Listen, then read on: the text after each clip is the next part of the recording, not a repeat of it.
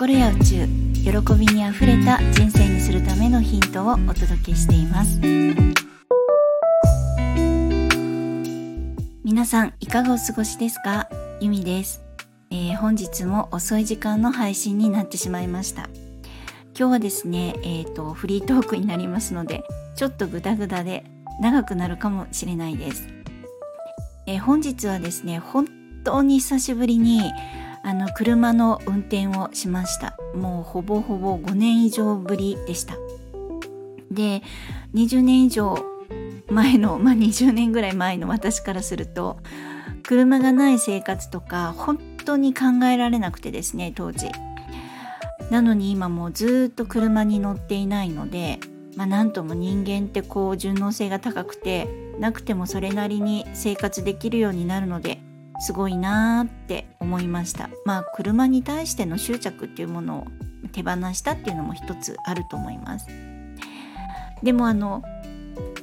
通勤電車がもう本当に嫌すぎてあのー、もう毎日じゃないですけどことあるごとにこう願いを書くとか願いを思うっていうのをする時にですねもう毎日家で仕事したい。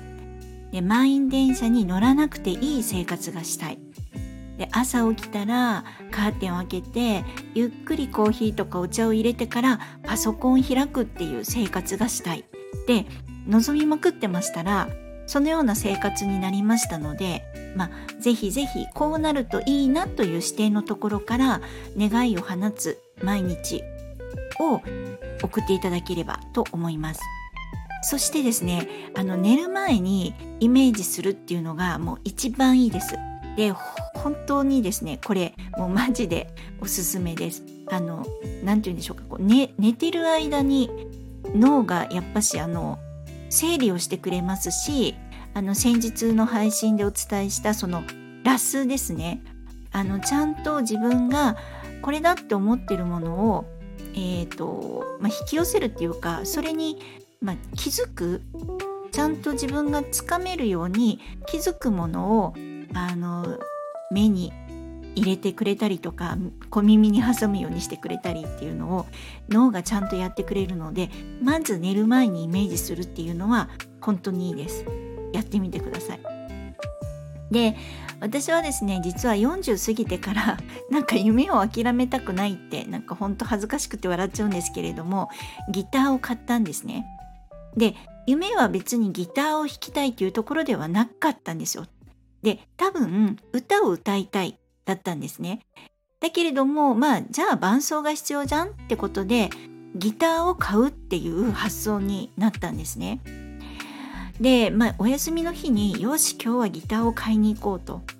で思ってまああのもともと私ギターの音が好きなんですね。あのボサノバとかあの、まあ、ちょっとこうジャズのギターも好きですしピアノよりもギターの音色派なんですね。でかつあのアコースティック的なこう箱鳴りのするギターが好きなんですけれどもでそのギターを買いに行く時にその島村楽器とかですね、まあ、大きいところに行っても多分私は買えないなって思ったんですね。お店の人が多分近寄ってきて「気になるものがありましたら取りますよ」とか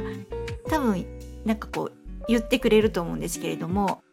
はい」とかって言って多分何も言えずに帰るパターンだなともう気遅れするし恥ずかしいしっていうところだったんですねなので初めからですねものすごいもう一生懸命私は今あの千葉に住んでいるんですけれどもその関東、えーと、電車で行ける範囲内の小さめのギター屋さんを探しまくったんですね。でえー、いろいろ探してるとあの千葉県の柏っていうところにタンタンっていうギター屋さんがありましてでそこのサイトを見ているとこう中古のギターでだいたい、まあ、6万円から、まあ、10万円いかないぐらいの良さげのギターがあったんですね。で私その頃先に、あのー、近くでギターのレッスンを受けてましてでそのギターの先生からはあの何、ー、て言うんでしょうかこう、えー、中古がいいよと。ギターアコースティックギターは中古でたくさん弾いてもらってたくさん音を吸収してるギターがいいよっていう話も聞いてたんですけれどもなので、まあ、ちょっと自分がお金を出して買って、まあ、こんだけお金を出したんだから途中でやめたくないなって思うぐらいの金額のものを買おうと思ったんですね。でそうするとサイトに、まあ、大体ちょっと56万円ぐらいのものがあったので行ってみようかなと思って電車に乗って勇気を振り絞ってお店に入ったんですそしたら本当に小さめのところにもぎっしりと壁中にこうギターがずらーって並んでましてあのなんかこうこだわりの店長さんがいるお店なんですけれども「はいらっしゃいませ」って言われてであの何かお過ごしですか？お探しですか？って言われたのでえっと私ですねあの爪の生え方がちょっと変なんですよ。これ本当に。何て言うんでしょうか。こう爪が指の例えば人差し指とかですと指の腹のちょっと上の方から生えてるんですね。なので爪をとっても短く切ってもこうあの弦を裂いた時に指の腹と爪の間に弦が入っちゃうんですよ。なので結構拷問に近いっていう ギター無理かなっていうような思いがあってでその店長さんに「いや私はこれから初めて始めます」と。でなんか爪の生え方がおかしいからあの弦を押さえたら痛いです。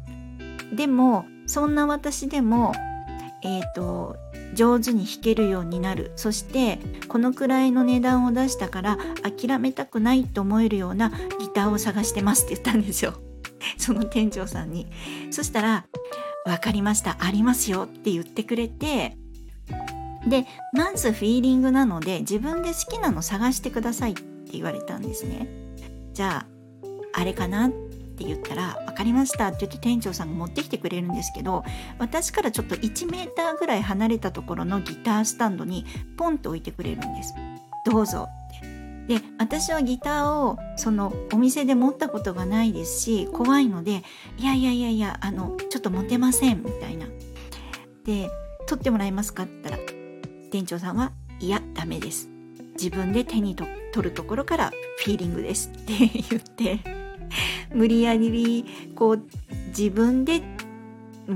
取ってくるっていうことを、まあ、させられてですねで膝に抱えて、まあ、全然弾けないですからボロロロロンってするぐらいなんですね。でも弾いてみるとやっぱりそれぞれ個体によってあ音が全然違うんだっていうことも初めて知りましたしやっぱしこう何て言うんですかね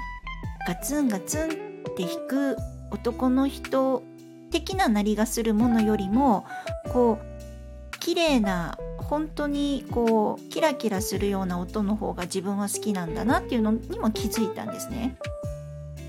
でもやっぱし恐れがあるんですよね心理学的に言うと。なのでいやこんなの買っても自分には「てんてんてん」みたいな感じになってあのー、ちょっと考えますって言ってお店を出たんですね。で柏の駅前に行ってあのケーキ食べながら超悩んでんですよ私ここまで来たのに帰んのかなこのままみたいな感じで1時間ぐらいお茶飲みながら考えてで勇気を振り絞ってもう一度お店に行ってやっぱり買います。って言ってで最終的にまあこれはおすすめですよ。って教えてくれたものすっごい原稿が低くて本当に弾きやすいギターなんですけれどもそれを買ってですねあのハードケースに入れて重たい重たいと思いながら電車に乗って書いたんですけれども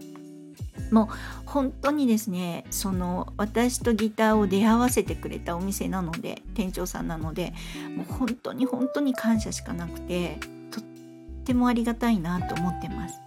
で、えっと、なぜギターの話になったかっていうとそんな思いをして買ったにもかかわらずですね全然コードが抑えられないんですよ。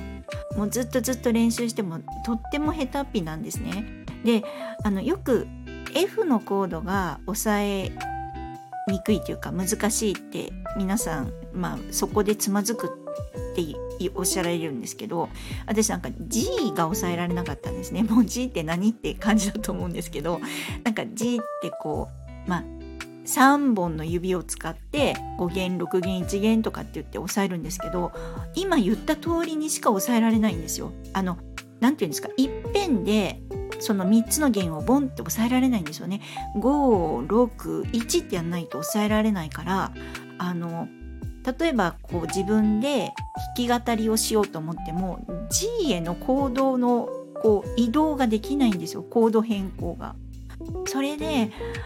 なんか 長渕剛の「トンボも弾けないじゃん」とかって思って